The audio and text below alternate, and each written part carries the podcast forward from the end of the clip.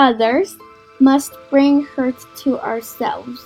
The words you think good do not necessarily give rise to the same feeling in others. And sometimes frankness hurts. A straightforward and outspoken person may be warm-hearted and compassionate, but what he says may be difficult for others to accept.